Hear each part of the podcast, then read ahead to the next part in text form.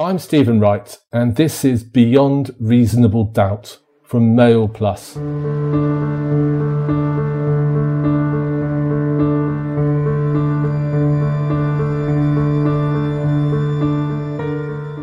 On Boxing Day 1994, Dr. Joan Francisco, a 27 year old gynecologist, was found strangled in her flat in northwest London. After taking inspiration from the Stephen Lawrence case, her sister Margaret and the rest of her family sought justice for Joan's murder. Her family were convinced that her killer was a former boyfriend, Tony Diedrick, but the Crown Prosecution Service refused to prosecute, blaming a lack of evidence.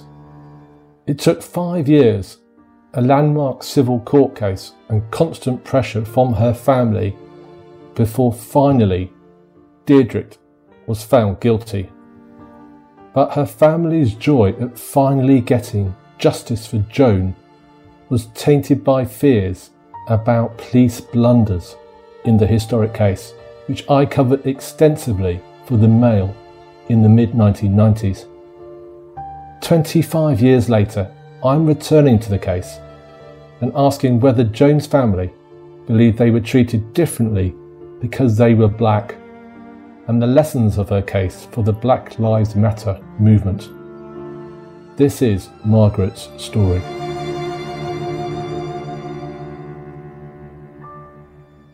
It seems incredible that it was 25 years ago that I first had contact with you and your family at a time when you were desperate for justice over your sister Joan's murder. We first had contact because I became aware that you were considering suing the suspect in Joan's case over her then unsolved murder. And I just wanted to ask you what had led you to that position because you would later create legal history by suing a suspect before he had been uh, found guilty uh, at court. What made you decide to go ahead with that action? So, the day after my sister's murder, one of the chiefs of the Metropolitan Police sat in my mother's living room and said, We don't let people get away with murder in London. I believed in the conviction with which he said that. And initially, the investigation proceeded. At the time, I was living in the States and I would come over frequently to speak with the police about their progress.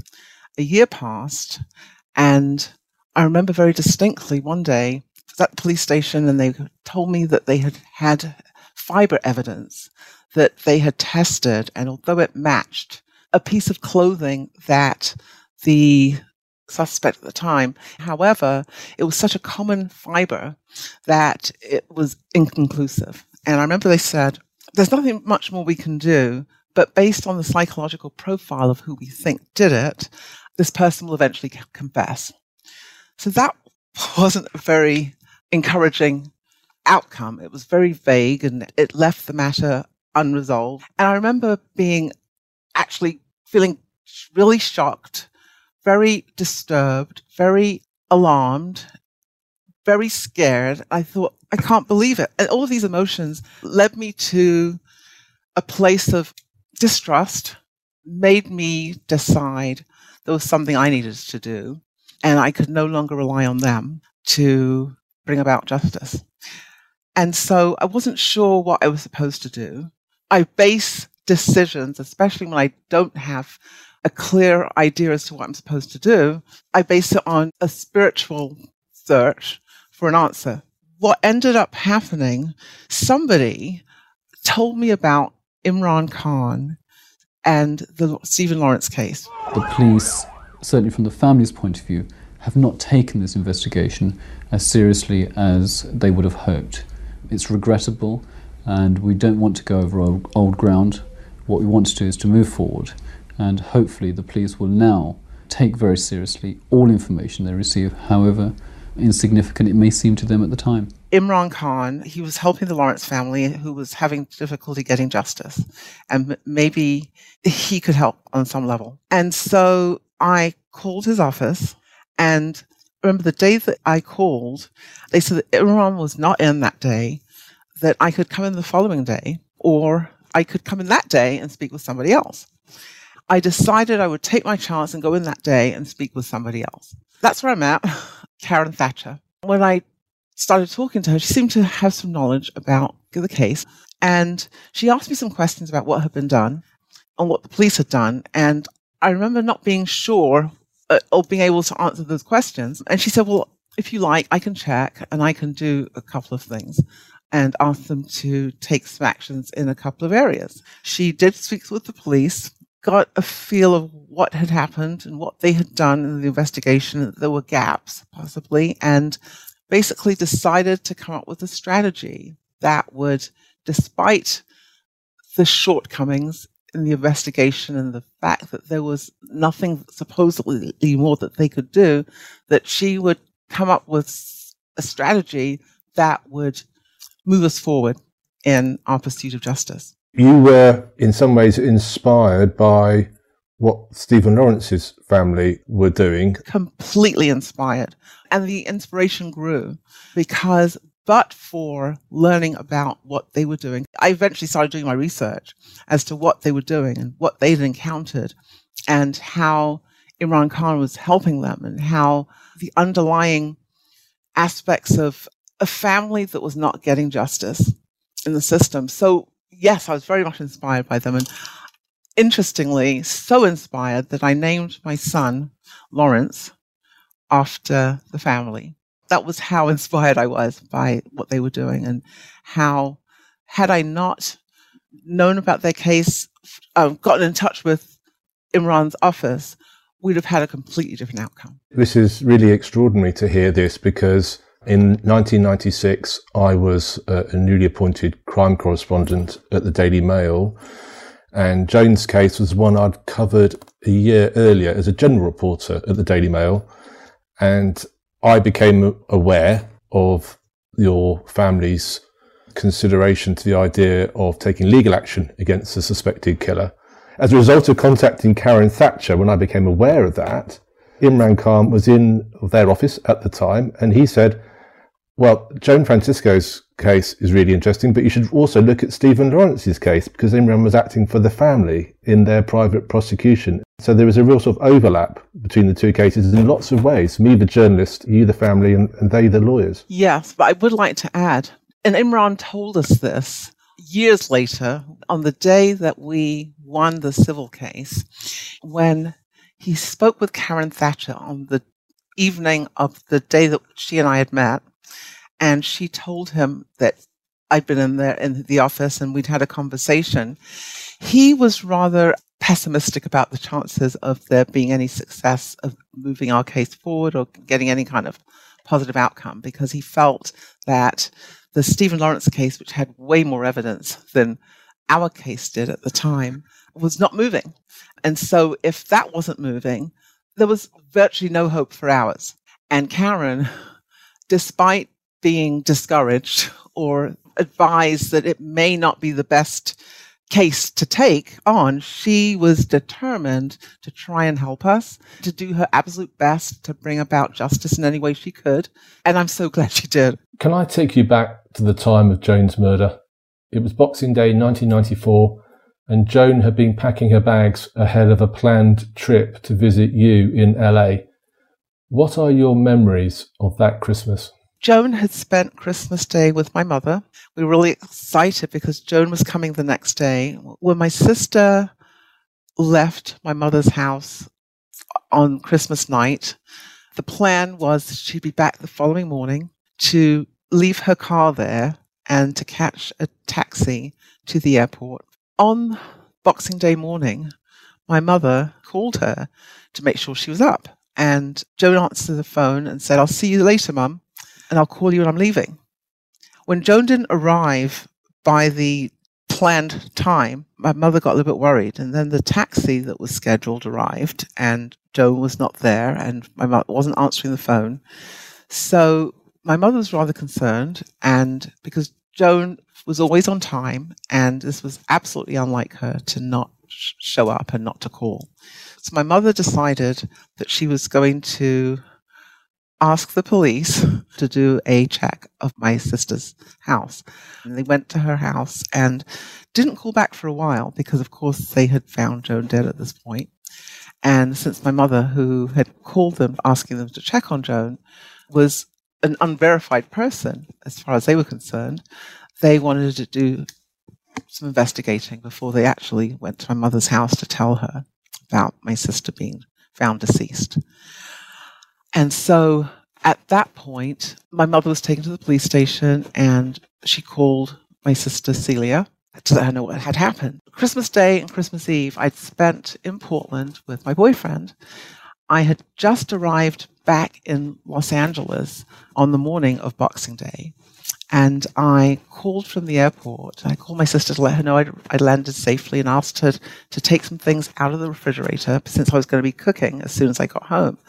And I remember her voice sounded really strange, subdued.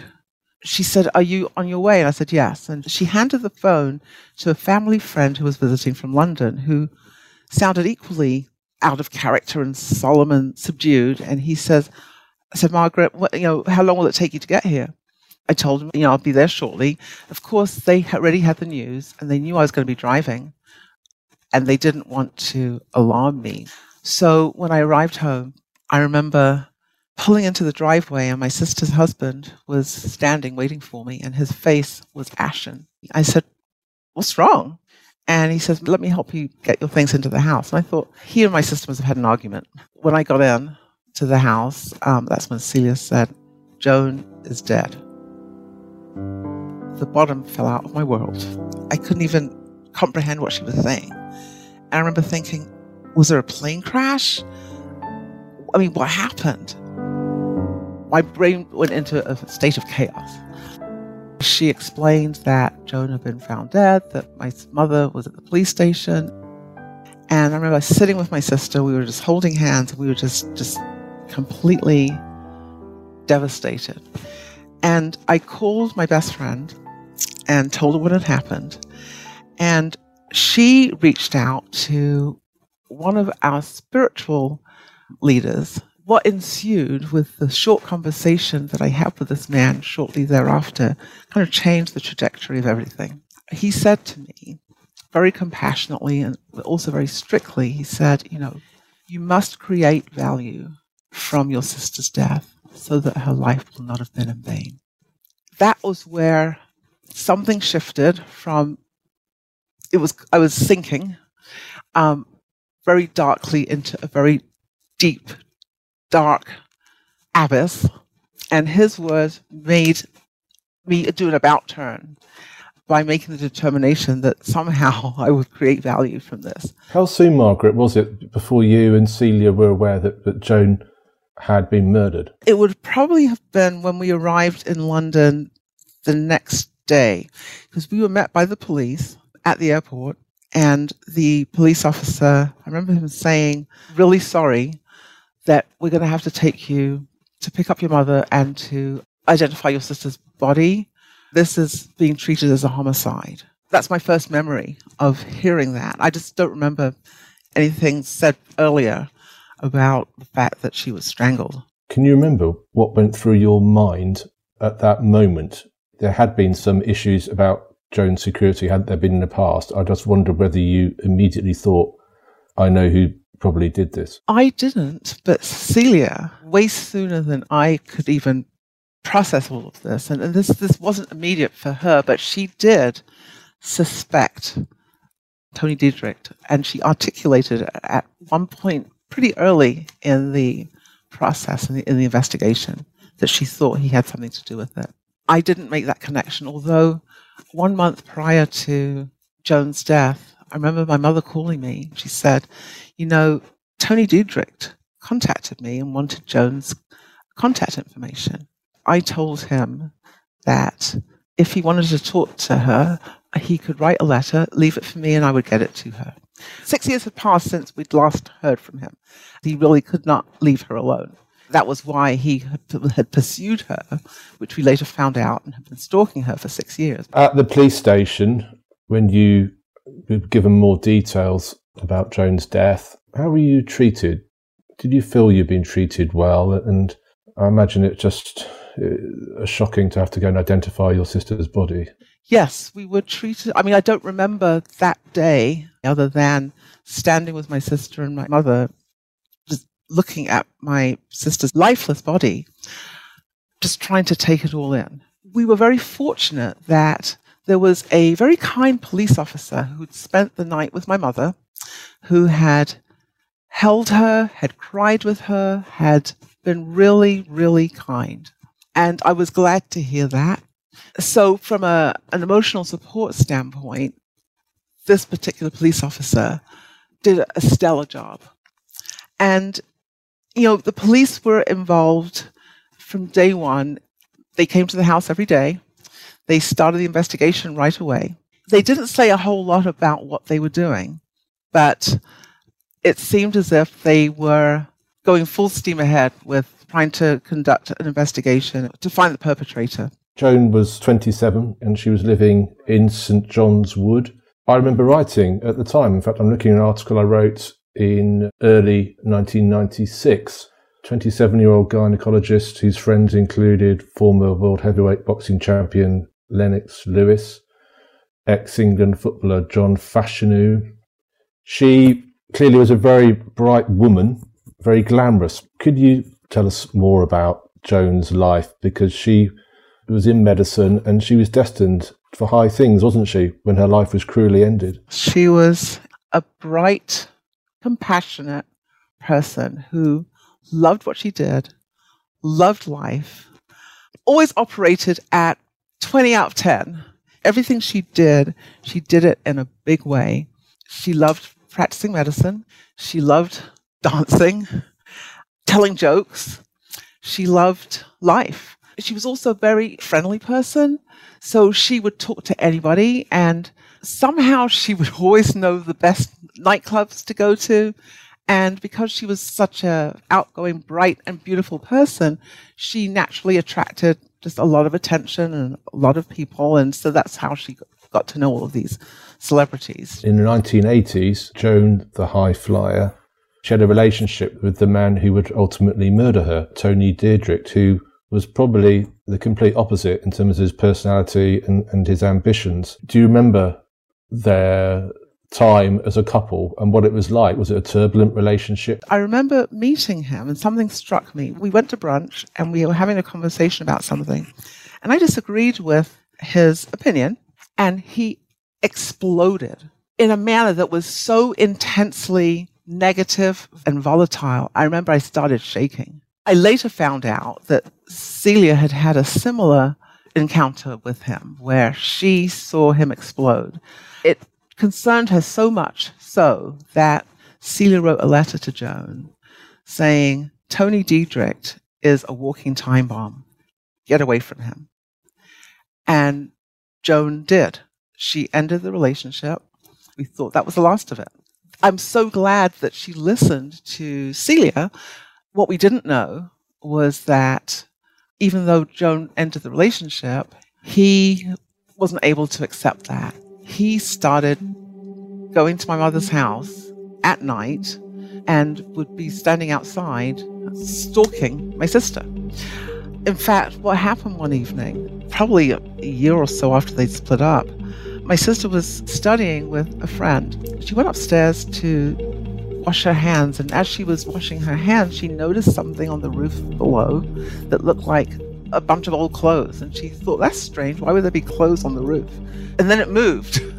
And she thought she was seeing things. Anyway, she went downstairs, and all of a sudden, Tony Diedrick came smashing through the French doors. Joan and her friend, in terror, ran upstairs and locked the door and called the police.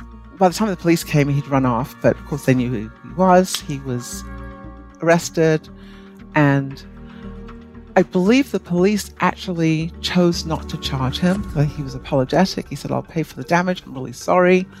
Ironically, the police officer who made the decision not to pursue charges was actually a witness at Joan's civil case. I remember he apologized with tears in his eyes to my mother for not doing more at the time. I remember rightly, Diedrick had threatened to kill Joan's new boyfriend, and his behaviour became worse, didn't he? He didn't mend his ways. He was bugging her conversations, spying on her, being a real menace. And, and this obviously is a time when stalking probably wasn't taken as seriously as it should have been.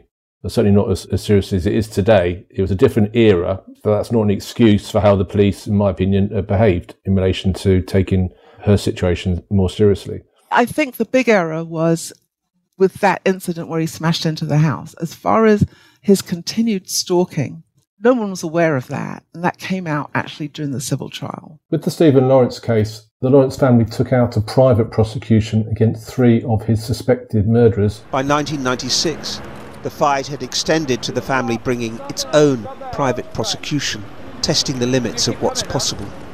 Within days, the trial collapsed.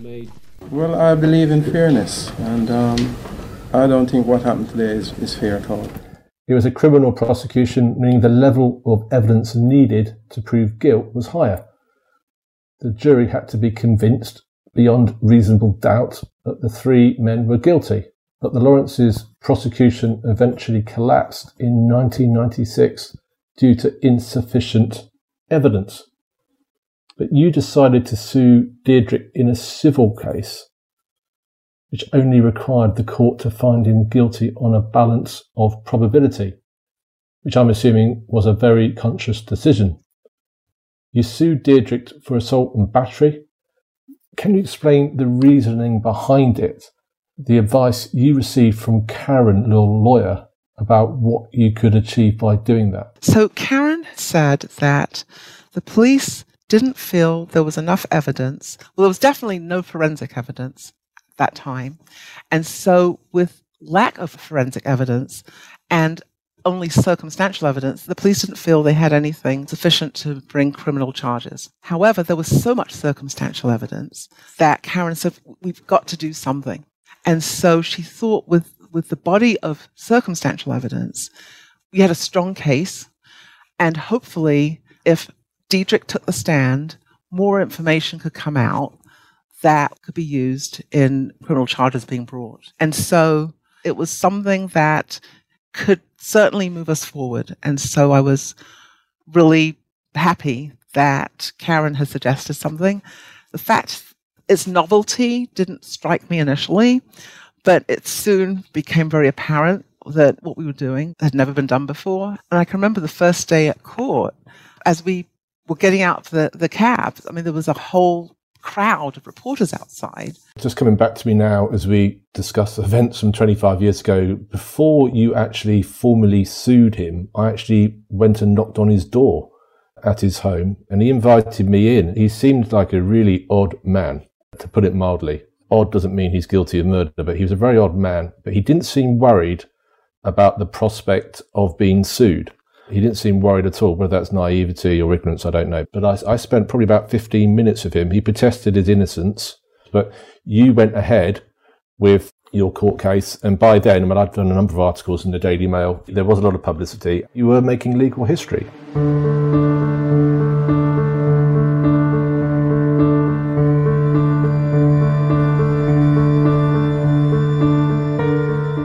In preparing for the civil case, we asked the police to provide us with the evidence that they had gathered thus far.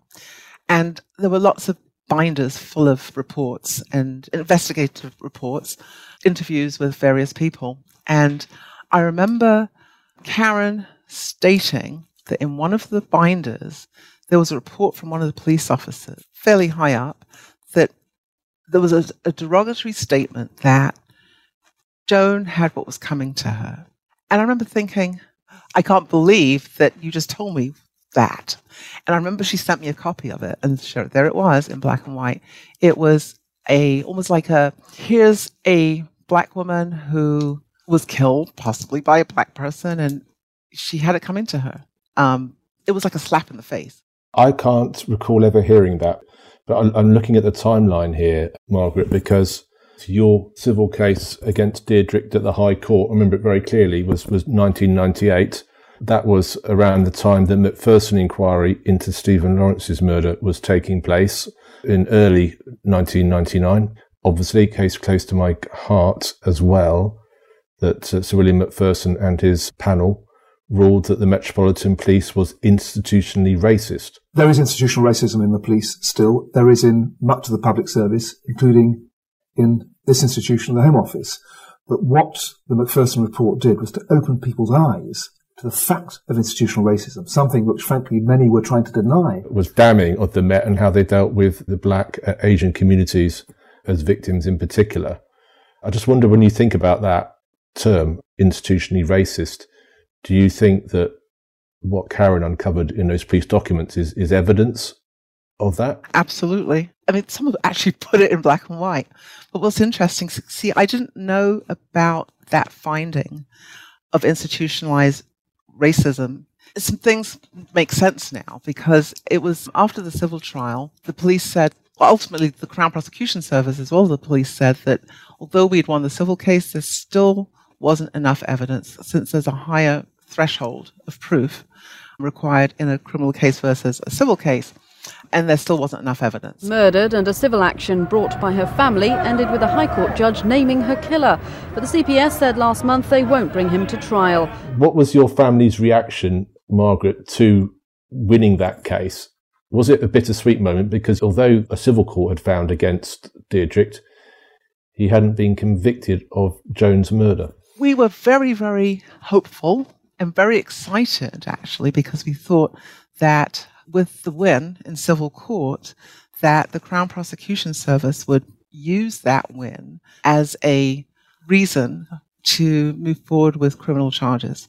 So, in the days following the civil trial, we were waiting, I guess, with bated breath, but very optimistic and hopeful. So, what was crushing was, and I'll, I'll never forget it, it was a Friday evening, and it was the day that Frank Sinatra died. And I remember thinking that the Crown Prosecution Service or the police or the two of them together used this celebrity moment as a way to mask or camouflage, draw attention away from their decision to not move forward with prosecuting. The reason they gave was they said that, you know, not enough evidence. Despite the win, there still was not enough evidence, yeah the phrase used in the media quite cynically often is that it's a good day to bury bad news, something which government departments have been accused of doing in the past. It continues to happen uh, on occasions. But I'm just looking here that it came out in the civil case, but not long before Diedrick murdered Joan, he actually wrote a, a letter to her begging for forgiveness. Hi, Joan. I had an urge to write to you. I hope you can forgive me for my outrageous behaviour following our breakup. At the time, I just lost control. Perhaps you can understand.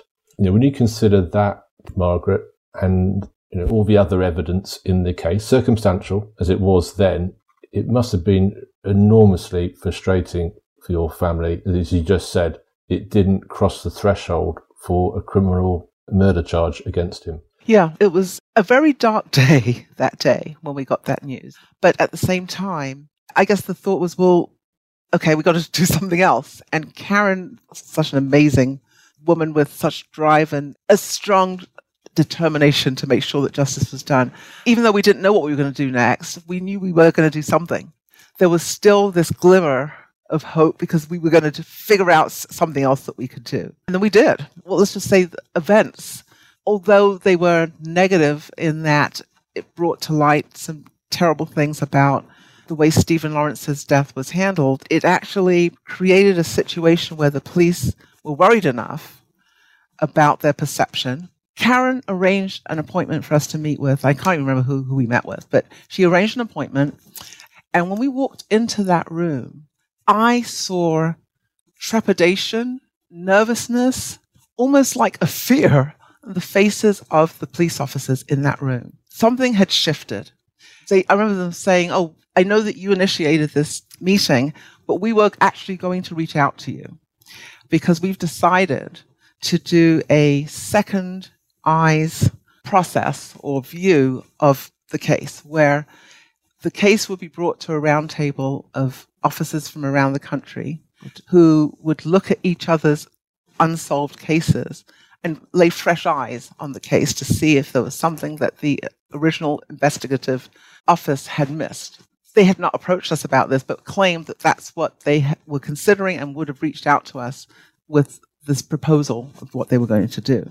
That created a window of opportunity that ultimately moved things forward with the reinvestigation and the ultimate discovery, as supposedly, of evidence that was already had been in their possession for four years, DNA evidence extracted, which led to Diedrick being tested and there being a match. It's quite an embarrassing moment. I remember learning that there had been a forensic breakthrough in the case as a result of a, of a new review.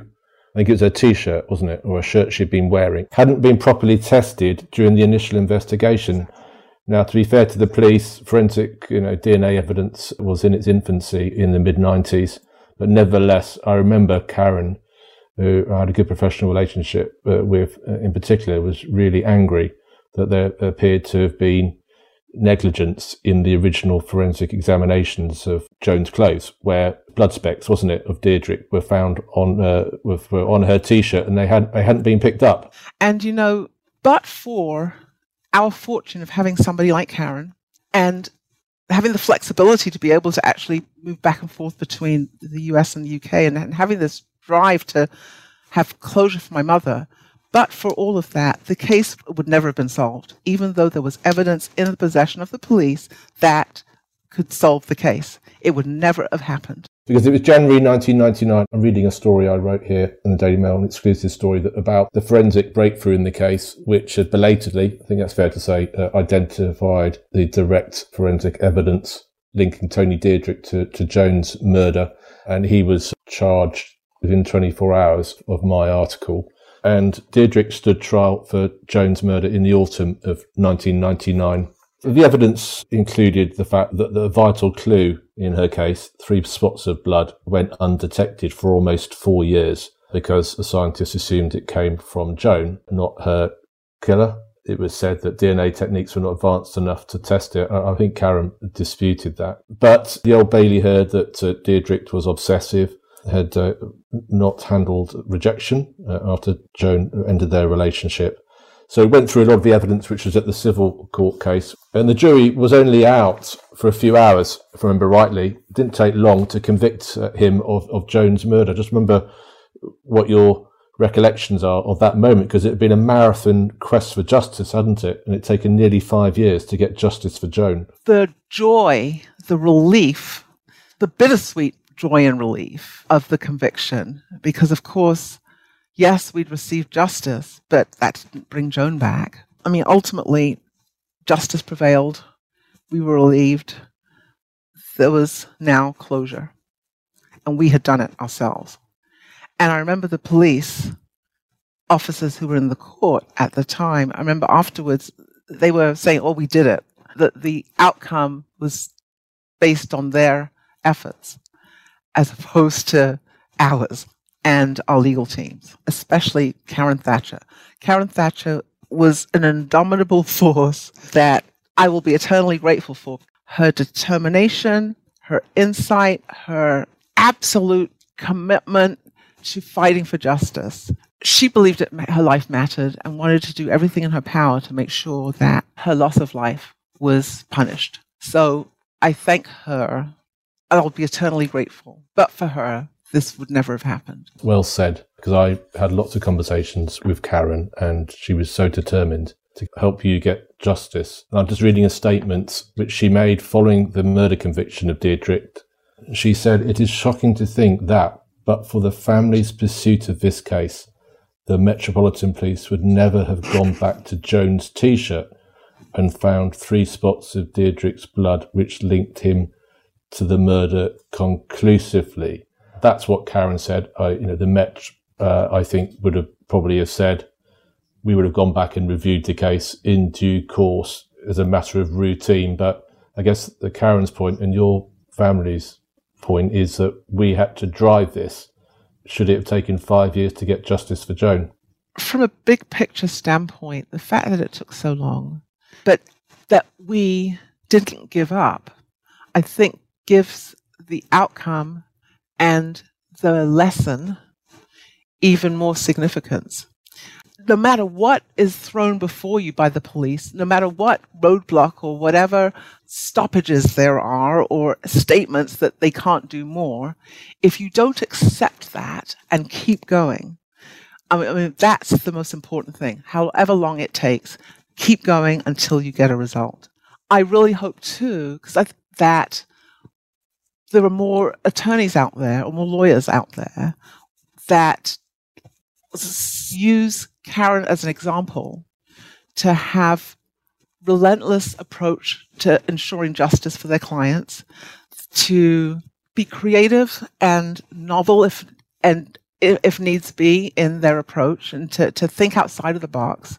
If they follow her formula, which was doing everything within her power and not letting anything stop her, as every roadblock that came up, she found a way around it and ultimately got an amazing result. You look back now at, at your family's quest for justice and how you say you were treated by the Metropolitan Police around the time that the Macpherson inquiry was branding the Met institutionally racist.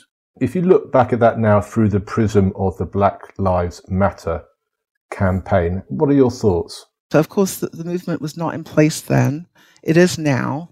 Maybe we were one of the forerunners in showing that a black life did matter and that we were not going to leave it in the hands of somebody that didn't think that that life mattered to bring about a positive result.